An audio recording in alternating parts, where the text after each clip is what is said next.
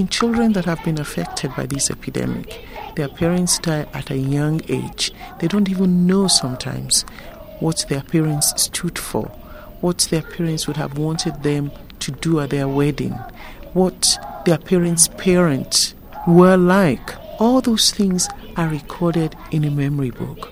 And I'll tell you, I've seen these memory books, and those children guard them with their lives. And a memory book was just an any old like exercise book, whatever people wanted, they picked up. And typically, HIV positive mothers began entering information as a kind of journal into this book. They would also store these books in boxes. Could be a basket or a childhood suitcase or some family trunk, whatever they wanted. So this is one of them. This is a bright yellow box with um, red AIDS ribbons painted on the sides, and inside the box are little matchboxes hanging from red strings. Each one of the matchboxes has got a different title on it. It's friend, time, life, soul, and victim. Um, one of them says condom, open it. So I'm condom, forget HIV AIDS, advertise and market me more, don't forget to make me useful. Okay, this one is quite an unusual box made by an artist, so it's it's quite different.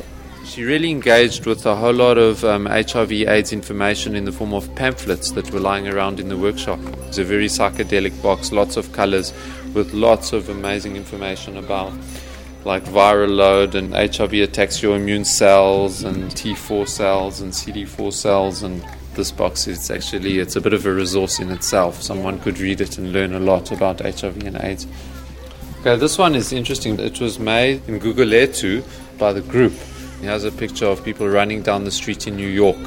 And you know, it's a different kind of a fear, it's a different kind of disaster, but certainly it's quite interesting to juxtapose it to the huge pandemic, which in some ways doesn't get the same kind of media attention.